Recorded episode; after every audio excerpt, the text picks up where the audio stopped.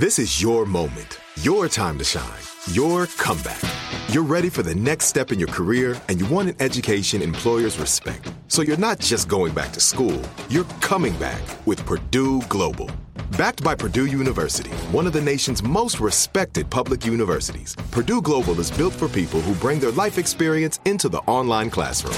Purdue Global, Purdue's online university for working adults. Start your comeback today at purdueglobal.edu. a lot happening these days.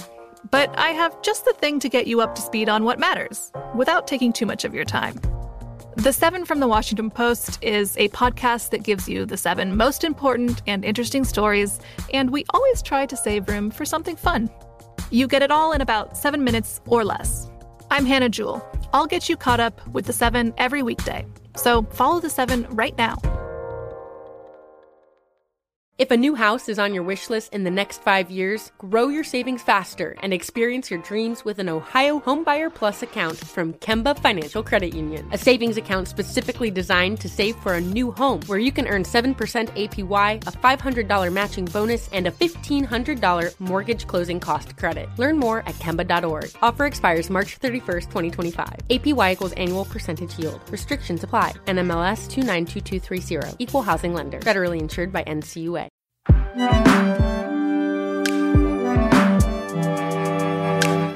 Hi, Katie. Hi, Brian. Katie, did you know that we spend a quarter of our lives at work? Although I think in your case, it's probably more than that. I was going to say a quarter. How about three quarters? Uh, well, you remember I told Kara Swisher work is like oxygen for me. I don't want to asphyxiate you. Sometimes I'm sure you'd like to. Every now and then. Anyway, today's guest, Adam Grant, is clearly right up your alley. He's an organizational psychologist. We talk about what that means. He's a very popular Wharton professor and an author, and he's one of the most productive people that you'll ever meet. So productive, it's annoying at times. He was still in his 20s when he got tenure at the University of Pennsylvania's Wharton School, and by the time he was 35, he had written three, yes, three best selling books, and he's 36, by the way, now. Talk about making us all feel like terrible underachievers, right, Brian? Uh, for sure. Listeners, you might also remember Adam Grant from our episode with Sheryl Sandberg, which is number 26, in case you want to hear it again. That's right. Adam and Cheryl co wrote the book Option B, which is about facing adversity and building resilience. And I highly recommend it for anyone who's had to deal with setbacks. And for this conversation, we chatted with Adam about all kinds of things the different work styles of employers and employees. Are you a giver, a taker, or a matcher, by the way? It'll be interesting for you to look at your own style. What makes a good workplace, which is the subject of his new podcast called Work Life. And also, we asked Adam why he got into the field of organizational psychology and what the heck does that mean anyway?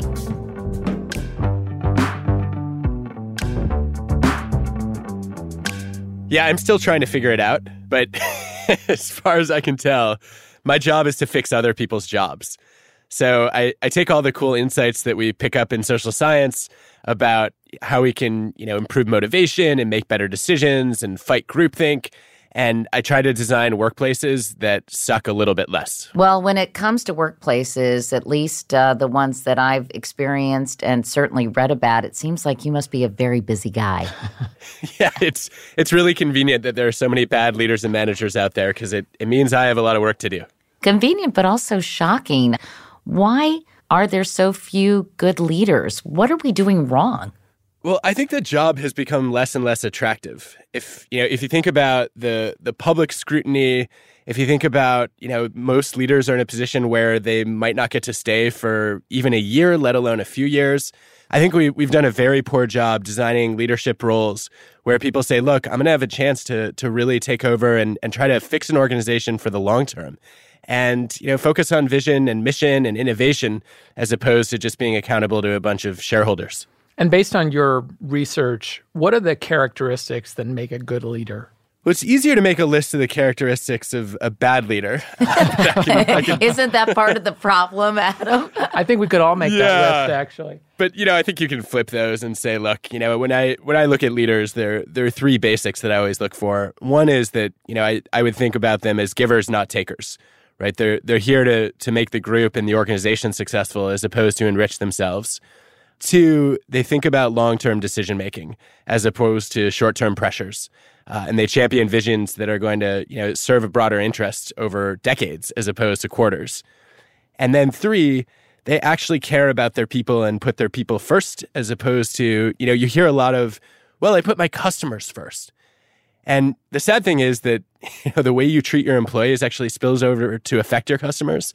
So it's pretty hard to run a customer friendly organization uh, if you don't care about your own employees first and foremost. Well, and to that point, and your first one about givers and not takers, you know, your first book makes the case very powerfully that helping others without expecting anything in return is actually the best way to advance your career. Um, which cuts wait, cuts, cue kumbaya, Adam. I mean, that really cuts against conventional wisdom. That actually one of the most selfish things you can do is to is to be generous. Um, can you tell us a little bit about that? Yeah, so it's you know it's not true for every person and every job, but on average, you know when when I've studied givers versus takers, so you know are are you constantly asking what can you do for me or what can I do for you? The the givers tend to struggle more in the short term, so they make the least productive engineers, the medical students with the lowest grades, and the salespeople with the lowest revenue. And it's not hard to figure out why that would be, right? Because you know if, if you're constantly doing other people's jobs, you run out of time and energy to get your own work done. But in the long run, as quarters turn into years, what we see is that givers build more trust, they have stronger relationships and reputations, but they also learn more because the time you spend solving other people's problems actually puts you in a better position to solve the organization's problems. It gives you extra knowledge and scale and expertise. And so, you know, ultimately, the people who end up achieving the greatest success are the ones who are motivated to help other people succeed. Isn't, though, aren't most people or effective leaders a combo platter, Adam? I know that you say they're givers, takers, and matchers. Before we get to my combo p- platter question, what is a matcher? So most people don't want to be pure givers or pure takers. They're afraid of being too selfish and too generous. So they say, "All right, I'm going to play it safe and I'll become a matcher, which is I'll do something for you if you do something for me. It's all about fairness, quid pro quo." Is that good or bad? You make it sound bad. well, you know, it's it's a great way to play it safe. The problem is though that you become too transactional. And when you help people, it feels like you don't really care about them. You are just helping them to get something back. And then also you end up helping the wrong people, only the people who you think are strategic. But you both know better than I do. We cannot predict who's going to end up where. And so if you only help the people that you think are going to serve your own interests, you're going to miss out on a lot of rewarding long-term relationships. So a matcher is really too Machiavellian in a way or too calculating. I mean, I, I was reading about this and of course I've read a lot about your work in the past, Adam, because this is not our first rodeo as as we know in terms of doing an interview together. But I was thinking that I'm a taker and it made me feel bad. What do I you don't think think? you're a taker. you- I do. I actually do. I do because I don't First know. of all, no taker ever says that. Really?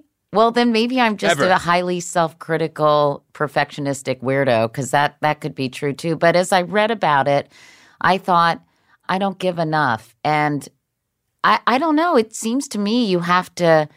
You can't always be a giver, and there are times where you have to be a taker, right? I don't think that's true. I mean, I think I'm like exhibit A of how you're not a taker, by the way, because you've been extraordinarily generous to me over the course of my career in many ways, and I'm not the only one. So I think uh, to Adam's point, if you were really a taker, you you wouldn't be self-aware, Self-aware. enough, introspective enough to even raise that criticism. Do you think you're too transactional? I'm not you're- transactional, but I do think I sometimes am demanding, and I do tend to blame other people. I tend to feel like other people's inadequacy or kind of laziness or whatever that I get mad about that. But you know, I think this is something I need to discuss But with don't my think- Uh, therapist. I have- I I think this is I have interesting. so many it'd be good thoughts to get right Adam's now. view. I, I, don't, I don't think those things are contradictory, though. I mean, I think you could be. I agree. cr- You could set high expectations for your colleagues while at the same time being a generous boss. Totally agree. Though that's hard to balance, though. I think, Adam, isn't it? Well, I don't know. Look, I'm not a therapist, but here's what I will say. But tell go right ahead. I'm lying down. Please continue. Perfect. So, fir- first thing is everything you said, Katie. I would say you're not a taker; you're a woman. Uh, you know, we we know that women tend to be much more self-critical than men, and that you know both personally and societally, tend to be held to much higher expectations on, you know, on how much giving they're supposed to do. So, you know, that that fits the pattern pretty clearly. But secondly, I think what you just said is that you hold people accountable for giving. And you don't allow people to, you know, to get away with being takers. There's nothing wrong with being a giver who has very high standards and expectations. And in fact, that's what we see differentiates successful givers from failed givers is, you know, they have their own goals and they're ambitious and they say, look, I want to help other people, but I'm not going to do that at my own expense. All right. Well, that'll be $500 and uh, the check is in the mail, Adam. So let me ask you, sort of, for our listeners, for kind of how this can be applied. You give one example in your one of your books about putting two different signs up at hand washing stations in a hospital. One says hand hygiene prevents you from catching diseases. Another reads, hand hygiene prevents patients from catching diseases. You measured the amount of soap used at each station, and doctors and nurses at the station where the sign referred to the patients used 45% more soap or hand sanitizer. Are you saying that sort of altruism is motivating? Maybe. So what's what's interesting about this experiment is the medical safety experts were convinced that the other sign would work. That you know ultimately, if you want to get doctors and nurses to wash their hands, you have to remind them that it'll prevent them from getting sick. And you know you could say, okay, you know maybe maybe then that didn't work because you know ultimately these people are really altruistic. But our data tell a, a slightly more complicated story, which is that nobody believes that they're going to get sick you know, we found doctors who said things like, well, I'm a doctor, so I'm protected. Like that makes any sense. I don't even know what that means. But I think what, what they were getting at was, you know, either I had a superior immune system to begin with, or I've developed one over years in a hospital. And, you know, I'm exposed all the time and I rarely get sick. And, you know, most of us tend to be overconfident about our own immunity. We don't want to believe that we're vulnerable. Whereas with patients, we know they're vulnerable by definition. And we also know it's part of our job to keep them healthy. And so it was a lot easier for, you know, doctors and nurses. I should say doctors because it was mostly doctors who weren't washing enough, you know, who took that sign and said, "All right, you know, this is my responsibility even if I don't think that I'm in need of, you know, extra hand hygiene. I really wouldn't want to know that I got a patient sick, so I'll step up." You did another study that I've I've referenced many times over the last couple days as as I've sort of read up on you um, in a call center uh, where you worked. You were a 22 year old graduate student, and you arranged for call center workers to meet with a scholarship student who benefited from their fundraising calls. And after meeting that student, the average call center employee raised 142% more money. And so, what are the conclusions that you draw from that study and the others you've done? And, and how can our listeners apply them in their own lives? You know, I, I went in expecting to do something much more dramatic. You know, I thought, okay, here are these callers who, you know, they raise all this money and they have no idea where it goes. And so I wanted to have, you know, a bunch of different scholarship students come in and tell their stories, have the, you know, the sports teams. This was at the University of Michigan. I thought the football and basketball players could come in and, you know, talk about how that revenue is so useful for, uh, you know, for helping their team succeed and have some faculty and staff talk about salary benefits. And the manager said, I'll give you five minutes. You can bring in one person. And I thought there's no way five minutes, you know, could, could influence anybody's motivation. But it really mattered. And after replicating it eight different times, what happens is when most people walk into a situation like fundraising, but any job, right? You don't always know who benefits from your products or services. And a huge part of what makes work meaningful, in fact, the biggest part of what makes work meaningful, is knowing who benefits from your job and knowing that if your job didn't exist, other people would be worse off. And so you have a scholarship student come in and say, you know, here's how your work changed my life. I couldn't afford going to school, but because of the money you raised, I'm able to be here. That shows you that the time you spend at work really matters, that your work is, is valued and appreciated. And that's especially important if you work in a job where you're constantly interrupting people's dinners and harassing them for money, right? To, to be able to say, look, that, you know, that really unpleasant process serves a higher purpose. I think we all know that's motivating, but it turns out to be much more powerful than we realize. That's interesting. I think it's helpful for people to kind of really look at the overarching reasons they do what they do. And sometimes it just means shifting your point of view about the worth of your job, right? I mean, you don't necessarily have to have a scholarship student come and talk to you. Sometimes it just means really thinking about why you do what you do and the potential impact it has, right, Adam? You know, Katie, I wouldn't have believed that until uh, we ran some follow up experiments. But we, we got that exact question, which over and over again, which was, you know, what what if I don't get to meet my scholarship student? You know, I don't know my clients or customers or users, or you know, what if I don't have those people? Right? What if I have an internal job? And what we did was uh, we had employees keep journals, just reflecting on who benefited from their jobs every day and how they made a difference that day. And we had them do it for four days, just a few minutes per day. And we found a significant increase in motivation after that. Uh, so just reflecting exactly as you've said on, you know, what, how does my job matter? Who benefits from it is enough to rejuvenate your motivation. And you're definitely practicing what you preach here. And, and this is featured in all of the articles about you. So just so our listeners get a sense, how many emails per week do you think you get from people asking for a favor? And how many of those emails do you respond to? oh, no. Uh, I'm afraid to count. I'd I'd have to guess in the probably, hundreds. At least I was going to say it's it's probably over a hundred a day, and uh, I respond to all of them except for the occasional ones that make me think that the the person is is maybe not entirely mentally stable. So over a hundred requests for a favor every day, and you respond to every single one. I feel like that's my job. It's I mean it's a huge part of why I became a professor, uh, but also I, am just one of those people who can't stand leaving an email un- unanswered, right? So somebody writes back and says, "You're welcome," and I say, "Oh, it was no problem," and then I just I can't let it go. and how is that not a massive distraction and, and also a massive hit to your productivity? Well, there are days when it is, but I feel like it, you know, a lot of the emails I get are, you know, questions about, eh, like, my favorite emails are Have you ever seen a study on? And it makes me feel like all these hours I spend reading, you know, evidence about work in psychology might actually be useful to someone.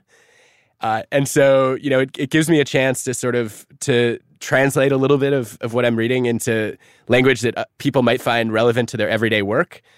And it, you know, it also just reminds me that the work I'm doing does have an impact on others, right? So I get to live the, that's my version of the the scholarship student often uh, outside the classroom. And I think the other thing is that you know, in, in some cases, it's a it's a great sort of break when I'm working on a hard problem or when I can't figure out sort of how to how to tell a story or analyze a data set uh, I go over in my email and I say, all right, if I can help a few people in the next few minutes, then maybe I'll come back with some fresh insights or at least a little bit of extra energy to, you know, to pour back into the work that I'm trying to do. Other than asking about studies, I mean, what other kinds of questions do you get? Because I know there's a constant stream of students coming in and out of your office on a regular basis. What are they asking you? Often they're looking for advice. So sometimes it's, you know, how do I run this club that I'm in charge of? Or, you know, how do I do a better job, uh, you know, improving my interview skills or my job application cover letters? Uh, in a lot of cases, it's career advice, which I'm really reluctant to give. You know, I feel like it's it's hard to tell somebody what they should do with their life. And so often what I find myself doing is, you know, recommending a bunch of books and articles and then asking a bunch of questions that I hope will help them reflect on, you know, some of the the directions they haven't considered before. You know, what is the best way to really figure it out because I think career planning and placement offices at many of these colleges and universities are woefully inadequate. And with all due respect to the wonderful work that's being done at universities across the country, I do feel like this is an area which has much room for improvement. Yeah, it's a look, it's a hard job, right? As someone who gets asked for career advice a lot, it's incredibly difficult to figure out you know exactly where somebody should go and what steps they should take to plan their you know their 20 or 30 or 40 years ahead but i think one of the one of the biggest mistakes that i see students make which i think i'd love to see career officers address more directly is uh, is something that I, I, raised with Sheryl Sandberg last time she was in town. Uh, she was uh, she was speaking to our students, and you know I, I, teed up a bunch of questions for her, and one of them was, you know, what what should my five year career plan look like, or ten year career plan? And she said, You should never have a career plan that's five or 10 years ahead. She said, If I had had one of those, I never would have ended up in tech because when I graduated from college, Mark Zuckerberg was in diapers. and, that's a lovely thought. You know, it is, right? It, it shows you how quickly the world changes. And I think that if you end up trying to chart too far ahead, then you lock yourself into, you know, a path that's either not going to exist or is going to radically change in the next few years what I like to see students do is to say, look, my first job my whole objective should be to maximize my own learning. So choose the job that you think is going to teach you the most or the group of people that you can learn the most from. I think that's the best way to begin planning your career, and it'll open lots of ideas up about where to go next. At the same time, the rap on millennials is that they're so peripatetic and they don't stay at one place for any length of time. They're flighty. They they're use, entitled. Yeah, they're entitled. And and so is this just a new way of working, jumping from place to place to place that us old geezers have got to get used to? I I think so, but I wouldn't I wouldn't see it as a millennial problem. I think you know it's it's actually uh, it's it's a change societally, right, as opposed to generationally. You know, th- whatever the statistic is that you've heard, you know, often I read that people are going to have eleven or twelve, you know, different careers if you look at all the different jobs they'll take. I think that misses the larger point, which is we see that the the employment contract has changed. It used to be the case that you could sign up with a company and know that you are going to stay there for 35 years and they would have your back.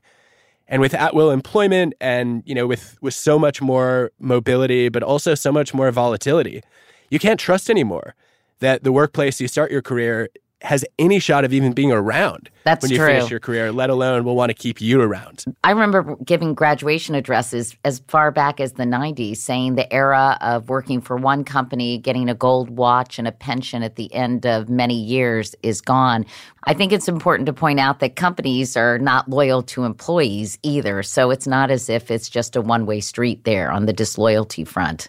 Yeah, I think I think that's so important. And you know, at, at some level, I see that as employer driven, right? So you know that it started when when people stopped trusting that their employer would be loyal to them, and that activates a very basic matching response, right? Whether you're a giver, a taker, or a matcher by default, to say, all right, you know, if this company is not going to take care of me, I don't owe them the same commitment back. It's time to take a quick break to hear from our sponsors. We'll be back with Adam Grant right after this.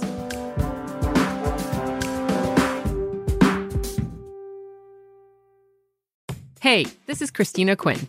I'm the host of Try This, the Washington Post's new series of audio courses. The idea behind Try This is to become better functioning humans without having to comb the internet for countless hours. In our first course, we learned how to sleep better. Now, we're going to learn how to make our friendships stronger. I'll offer expert tips that are doable, and I'll keep it short. So let's do this. Class is in session. Find Try This from the Washington Post wherever you listen. This is it. Your moment. This is your time to make your comeback with Purdue Global. When you come back with a Purdue Global degree, you create opportunity for yourself, your family, and your future. It's a degree you can be proud of, a degree that employers will trust and respect. Purdue Global offers working adults like you over 175 flexible degree programs to meet your specific career goals. These include associate, bachelor's, master's, and doctoral degrees and certificates. Purdue Global degree programs range from nursing to business to communication and more. Whatever your interest, we have the degree that will move you forward.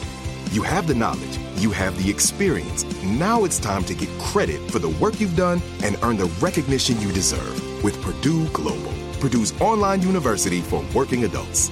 You know you're worth it. We do too. So don't wait another second to get the degree that will take your career to the next level. Start your comeback today at purdueglobal.edu. If a new house is on your wish list in the next five years, grow your savings faster and experience your dreams with an Ohio Homebuyer Plus account from Kemba Financial Credit Union. A savings account specifically designed to save for a new home where you can earn 7% APY, a $500 matching bonus, and a $1,500 mortgage closing cost credit. Learn more at Kemba.org. Offer expires March 31st, 2025. APY equals annual percentage yield. Restrictions apply. NMLS 292230. Equal housing lender. Federally insured by NCUA. And now let's get on with the show and back to Adam Grant, shall we, Brian? yes, we shall, Katie. So, Adam, I want to go back and give people a sense of how you got into all of this and also just how weird and compulsive you are. And I say this as a weird and compulsive person myself. So, you grew Thank up. you. you're welcome. You grew up in the suburbs of Detroit. Uh, the New York Times described your childhood, in, I think, a very memorable way. He was an upbeat boy Though socially awkward and burdened by numerous food allergies and strong aversions to haircuts, to blue jeans, to chocolate, he felt things deeply. Those aversions were matched by equally consuming passions. Which, I, uh, anyway, I wish I had an aversion to chocolate. is that? Do you think that's still a fair way to describe you? Oh, I think some of it is fair. Look, Sue Dominus is, is such a gifted writer, and you know, I I had an editor who said reading about yourself is a little bit like looking in a funhouse mirror. But you know, I always thought of a funhouse mirror as distorting you. But when I read this, I, I said, all right, there, you know, there's some things that that I wouldn't agree with the characterization of. Of course, there are also some things that are way too glowing, and so you know, I don't I don't quite know where to come down on most of it. On that part I hope I'm less socially awkward than I was then. You know, I, I was sort of the kid with like a curly afro and always wearing sweatpants. and, uh, you know, I, I remember a whole bunch Very of Napoleon friends. Dynamite. yeah. Uh, I was I was definitely more enthusiastic than Napoleon Dynamite, but uh, you know I, I think uh, it took it took me a while to to figure out uh, that being liked was sometimes more important than being right. And what drove you to really focus on this area of study? Because clearly you're exceptional at it, Adam. I think you've been voted the best teacher at Wharton six years in a row. Your students adore you. You're popular in the lecture circuit. You yeah, have my highly... sister couldn't get into your class, Adam. I asked her about you because she oh, was no. she got an MBA at Wharton, and she said, "Oh, his class is." It's almost like that Yogi Berra line that nobody goes to that restaurant anymore because it's too crowded. She said nobody goes to his lectures because they're too full. Oh, so, so what was it that drew you to this? Because I think that's probably illustrative of following your bliss, as they say. Yeah, I think you know, I, I actually I was one of those college students who had no idea what I wanted to do. And that actually was was one of my biggest frustrations growing up. I hated getting the question, what do you want to be when you grow up? I really didn't know. I knew that there were lots of things that I enjoyed doing, but I couldn't think of one thing that I wanted to be. And so, you know, I, I went through the first half of college just, you know, kind of fascinated by psychology and how there was so much knowledge collecting dust in journals that wasn't being shared with people that might actually make their lives better in some way. And so I wanted to do something with that, but it's not like there's a natural career track for that unless you want to be a therapist, which I knew I didn't. You know, I, I wanted to sort of figure out how we could improve everyday choices. And um, I went and took an, an organizational psychology class, which was offered at 8:30 a.m. You know, everyone would sort of walk in like zombies. And we forgot how tired we were during the class. There was this incredible professor, Richard Hackman, who also didn't know what he wanted to do with his career. So he took all the jobs that he thought were interesting and he made a career out of studying those. Uh, so, you know, first he, he had thought about being a basketball player because he was tall and he studied what made a basketball team win or lose. And then he'd wanted, wanted to be in music. Uh, he'd thought about maybe kind of symphony work. So he went and studied orchestra effectiveness. He thought about being a pilot. So he studied uh, airline cockpit crews. And I saw that and thought, what a cool way to live vicariously through all these interesting jobs and try to figure out how to make work better in the process. And I was hooked. Aren't those high class problems? I was thinking about that. You know, so many people can't afford to to explore these different areas and really figure out their place in the world. What would you say to students who or people in general who don't have that luxury? Well, I don't think the problems are high class, right? So maybe the problem of not knowing what you want to do uh, is and feeling like you have right. lots of options. So that's a high class solution, you know, I they, should they, say. Yes. yeah. I think that's right. What you know, what I would say to to people in any position is that, you know, so often we end up in a job where the job description wasn't written for us. It was written for, you know, somebody else who had the job before us. Or it was written for, you know, some generic idea of here's, you know, here's what we think a person is motivated by, and here's what we think our, you know, our people's strengths will be. Uh, you should do that because this is what we need you to do. And when you study how people do their jobs, very few people actually accept their job descriptions exactly as they were written. They tinker with them. They become sort of like mini architects of their own jobs. When we study this, I have colleagues who call it job crafting. It's the idea that you can redesign your own work role to bring in some of your interests and your values and, and your skills that might be un, unused. And a lot of people miss out on that opportunity because they just take their job description as a given. And you know, I think the first piece of advice would be to say, yeah, take a step back and figure out what are the strengths you have, what are the skills you want to master, what are the passions you have that you don't get to bring to work every day, and try to figure out how those could be relevant to your team's mission or your organization's goals.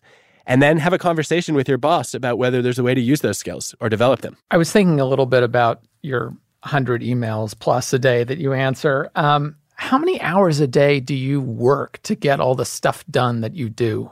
Well, it's different. It's different now that it, that my wife and I have kids. I think before that, I probably averaged 15 hour workdays uh, for quite a few years. Now I basically try to do all my work when our kids are at school or asleep. So if you if you do the math, I don't know. I probably work uh, 70 hour a week roughly now. And and doesn't that lifestyle sort of cut against the kind of Arianna Huffington self care ethos that's so in vogue now about digital detoxing and taking No. lots of time off and getting eight hours of sleep every night, et cetera, et cetera. Absolutely not. So I've uh, I've had I've had some fun debates with Arianna about this, and I think uh, the data support, at least for for people like me, the way that I've I've chosen to live my life, which is, I have a colleague Nancy Rothbard who studied workaholics, and she found that there are two kinds of workaholics. Uh, they're they're basically stressed out workaholics where they're constantly feeling you know these looming deadlines hanging over them, and they feel obligated to work, and it's bad for them you know both their physical health and their mental health. But there's another group of people that that are called engaged workaholics, who are just intrinsically motivated by their work. They might see it as a calling. Uh, they might feel like it's deeply meaningful. They might just really, really enjoy it. And I'm one of those people. And if you look at the data, working more doesn't make them less healthy. It actually seems to contribute to their health. Or at minimum, it doesn't, you know, it doesn't cost them anything. Sound familiar? I feel like I'm a cross between the stressed out, looming deadline, crazy, scared to sit back and not, you know, be idle, and somebody who's highly engaged in her work. I wonder if part of that is is just a function of, of being in the news and journalism world. Eh, that it's hard to be a purely engaged workaholic because so much of your job is dictated by by external forces. Possibly, possibly. We need to spend some more time together. Obviously, I have a lot of problems. But I wanted to ask you about another book you wrote called Originals.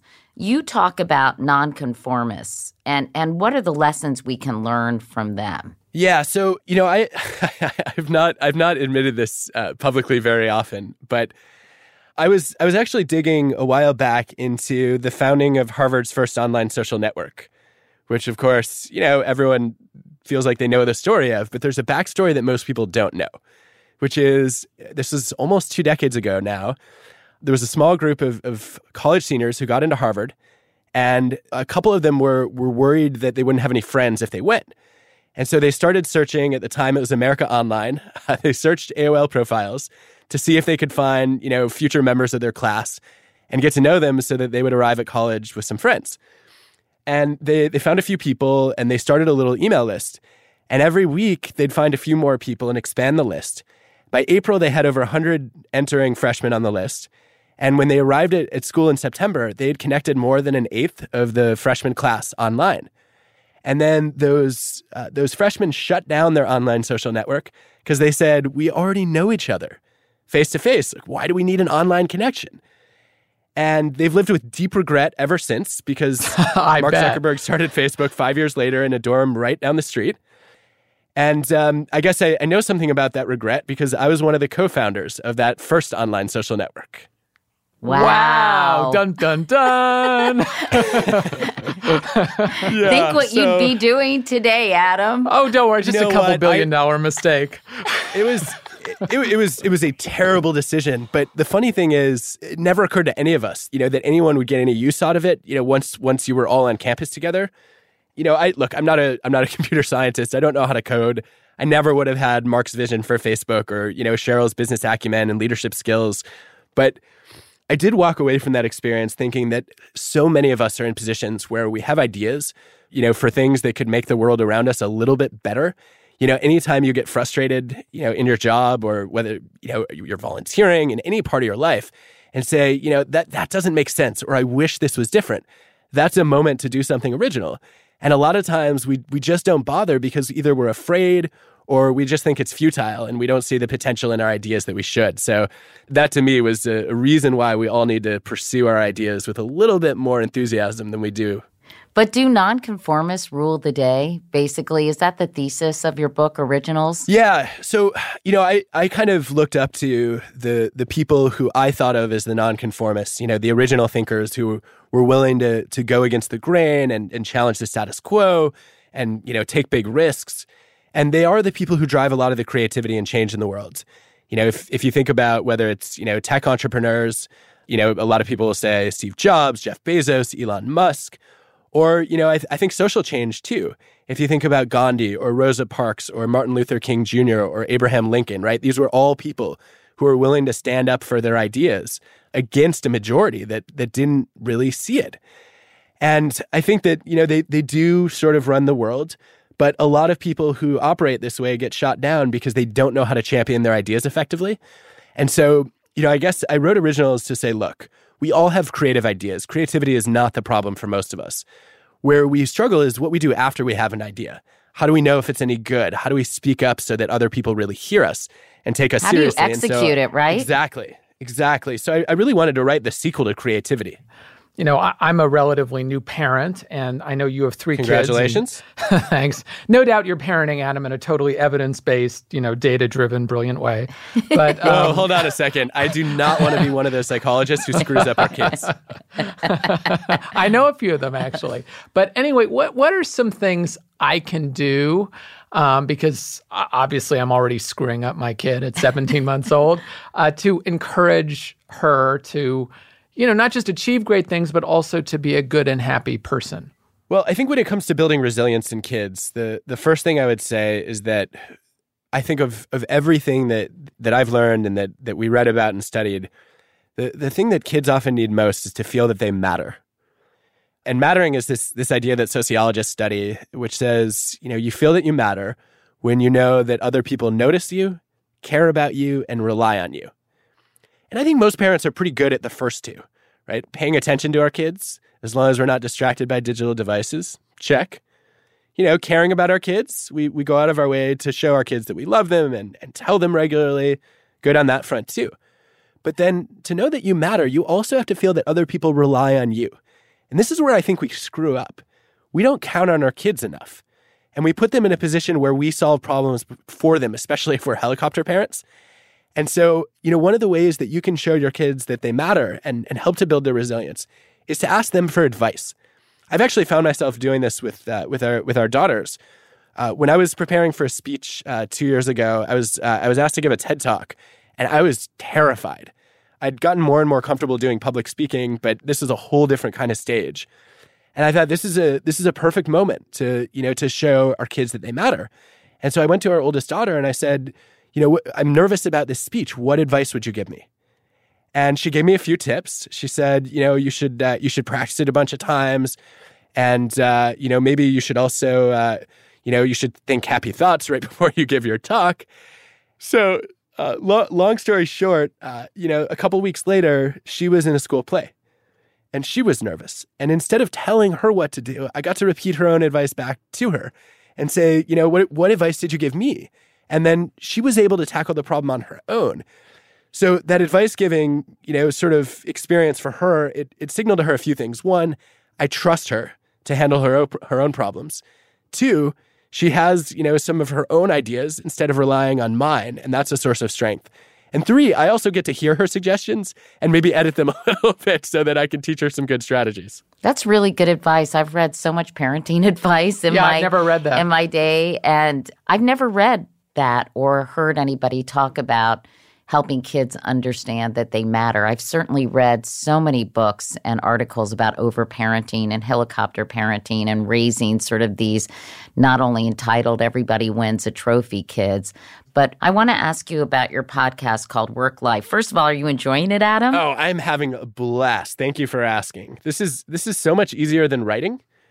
but it's also just well it's also it's also fun just to talk to interesting people i'm assuming. And i know you're focusing on businesses that are highly functional but often unconventional. So i'm curious can you give us a few examples of the businesses that you've explored on your podcast? Yeah so the idea for for work life was i would pick organizations that go to the extreme on something that i wish everyone got a chance to experience.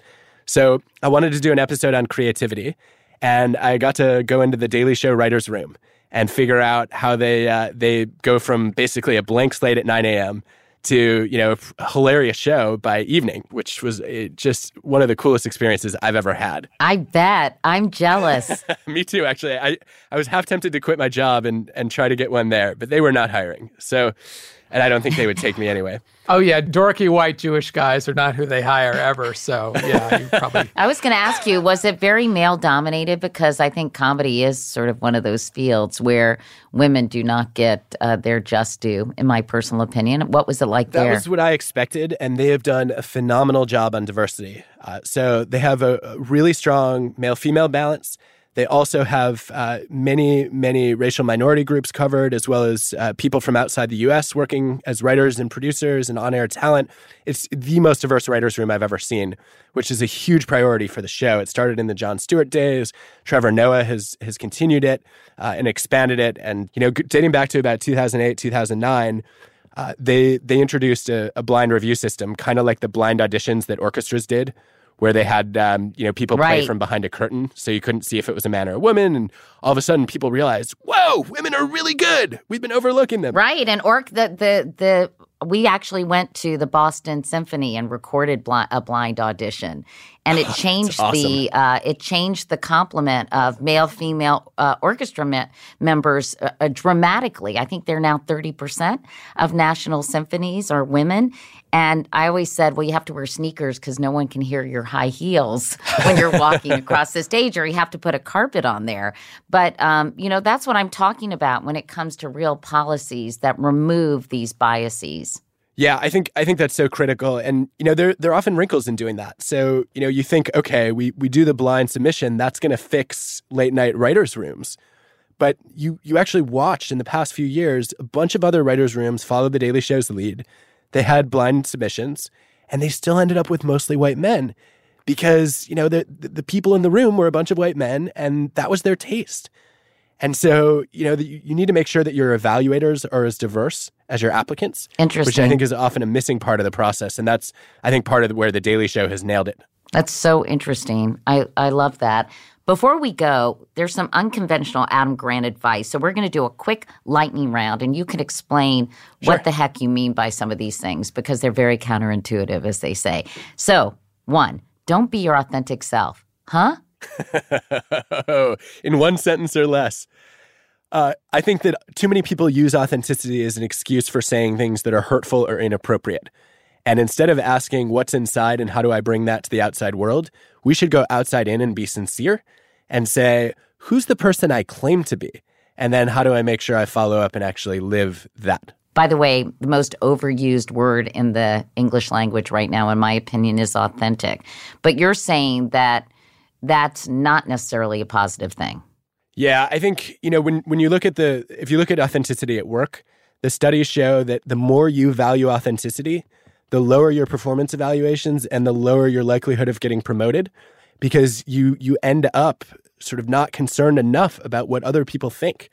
And I'm not saying anyone should be inauthentic. What I am saying is you need to find a balance between what's authentic and what's effective. Okay, another piece of Adam Grant advice. It's okay for kids to fight, by which you mean argue, not like beat each other up. Oh, I, I was so fascinated by the data on this. If you study highly creative adults, it turns out that they tend to be raised in families growing up where there were more arguments. Uh, you know, not fistfights, but real heated debates. And I think the reason for that is that it teaches kids not to just listen to whatever one adult or two adults says, right? If if as if as parents you always present a united front, then kids just learn to follow authority figures. Whereas if you watch your parents argue, you have to think for yourself. Now, a lot of parents are afraid of arguing in front of their kids. Uh, you don't want to, you know, terrify them that you're you're going to get divorced or anything. But what you want to do is you want to model a healthy disagreement because that teaches them how to do that themselves. And the data show that if you look at how well adjusted kids are, it has nothing to do with how often their parents argue. It's about how respectfully their parents argue. And it's really also debate, right? To have a difference of opinion. I spe- I think that's yeah. especially relevant in this day and age where people are getting information that affirms their point of view rather than uh, learning how to be critical thinkers and express how they feel in conflict with a with an opposing point of view. It's a huge problem. Corporate culture is more important to your happiness than salary, title, or position. I would agree with that. Yeah, above obviously you you need enough of a salary to to make ends meet and you know to to be able to support your family or your lifestyle outside work. But once once you clear that bar, I think a lot of people underestimate how much culture matters. If you look at the evidence on this, one thing you can do is you can say, look, uh, you're trying to diagnose the culture of an organization. And the easiest question to ask people is not what's your culture like or what are your values, because you get a bunch of, of platitudes. Instead, what you want to do is you want to ask a Passover question, which is Can you tell me the story of something that happened in your organization that would not happen elsewhere? And then you ask a bunch of people that question, and you start to hear the really core values of the, the culture come out in the stories. Brainstorming meetings are a waste of time. Always? Not always, but on average, if you were going to bring eight people together in a room to brainstorm together, you would get more ideas and better ideas if you put them in separate rooms to brainstorm alone. Interesting. And just to write down their ideas, then get together and compare notes? Yeah, because when, when you let people think independently, you get less groupthink. You don't have people censoring themselves, you know, who are afraid of looking stupid and you don't have people talking over each other. So you get more ideas, and people are more likely to share their boldest ideas. And finally, one that really made me happy procrastination can be good because I am a master procrastinator. Oh, well, I guess I'll tell you about that one later. oh, you've used that line before. No. But a bump. I've been I've been waiting for an opportunity. No, I yeah I, I was very pleasantly surprised to discover that you know, procrastination's a spectrum. There are people who do it chronically, but there are also people like me who are precrastinators, where, you know, I'm constantly finishing things early. Oh, and oh, wow. there's a sweet spot where people who who procrastinate sometimes seem to be more creative because they incubate more and they don't run ahead with their their first idea. They actually have time to develop their best idea. Excellent. Well, that was a great lightning round. And for our final question, Brian Goldsmith. Well, I couldn't do a podcast and not talk about Donald Trump. So before we wrap, what have you learned about the organizational psychology and culture of the Trump White House? Oh, wow. Well, look, to me, the single biggest problem in, in the White House right now, uh, you know, and I think there, there are no shortage of, of issues that are getting lots of attention, but I think the single biggest problem is that uh, the Trump administration is repeating the mistakes of many past presidents which is if you look at the one of the big differences between presidents who made decisions that are regarded by historians and political scientists as great versus those who who had more stumbles. Uh, one of the biggest factors that distinguishes them is having an honest broker, someone in the White House who sits above all the heads of the different agencies and gives you know really candid feedback to the president, and the president listens to that.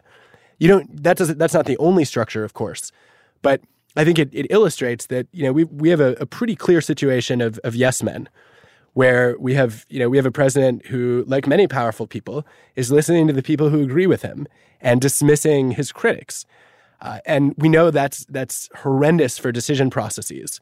And so I would love to say that you know if I could do one thing differently in the White House as it currently runs, I would say that we're going to find a bunch of people who genuinely hold different opinions and we're gonna we're gonna listen to their challenges as opposed to dismissing them, shutting them down, or firing them. Excellent. All right. Well, that's good advice. I'm sure it won't, will not be heeded, but it's interesting to hear your perspective. Adam Grant. Adam, so great to talk to you. We want to mention again your new podcast is called Work Life. Everyone should give it a listen because Adam at 36 is wise beyond his years, um, annoyingly so, I must say, at, at certain points. But um, love talking to you, Adam. Thank you for Thank calling you me so annoying, much. Katie. no, no, no. I'm, I'm teasing. This is a treat as always. Thank you so much for having me. Well, that's the end of our show. Brian, I always feel so much smarter and calmer after talking to Adam Grant, even though he makes me feel like I just do nothing every day. yeah, it's a great combination of feeling like a terrible person, but also like maybe my life's going to get a little better. Thanks to our pod squad behind the scenes. That's our producer, Gianna Palmer, our audio engineer, Jared O'Connell, and our assistant producer, Nora Ritchie. Also, a big thank you to my assistant, Beth DeMoss, for keeping my life in order. Poor Beth. Thank you, and Beth. of course, thanks to Emily Beanett, Katie Couric Media, and Allison Bresnick, who does such a great job on our social media front. Mark Phillips wrote our theme music. You can find Katie all over the social medias under, actually, media is the plural, right? Yes. Under Katie Couric. Meanwhile, I send a lot of stuff out into the void on Twitter, which my mother reads at I read it too. B. I read it too. Brian and I are the show's executive producers. Don't forget to leave us a message with your thoughts and feedback on the podcast. Honestly, we we can take constructive criticism as long as it's constructive, people. That's right. I'm standing by 24 7 at 929 224 4637. You can also email us at comments at couricpodcast.com or leave the show a review on Apple Podcasts. We love hearing from you. And the Apple stuff, by the way, is how more people hear about the show. So that's really important and we would appreciate it. Lately, a lot of people have been telling me that they fall asleep listening to my podcast. I don't know whether whether that's a to be flattered or insulted, but they said my voice is is soothing. So it makes me think I should maybe release an album of lullabies. I don't know, or poetry. And we know how much you love to sing. Yeah, Actually, exactly. Katie, can you give us a few notes Oh, from I your favorite sing- lullaby? You I didn't sing, this anything in this No. episode. Twinkle, twinkle, maybe? No. No. I'm kind of embarrassed. I have performance anxiety right now, Brian. Has to be kind of more spontaneous We can and play it for. Eliza, whatever whatever floats your boat. All right, we'll do a, Okay. a private recording on the bus? session. yeah, for her later. How about 99 bottles of beer on the wall? Oh, That's a perfect. good one. Perfect. Anyway, as always, thank you so much for listening, and we'll talk to you soon.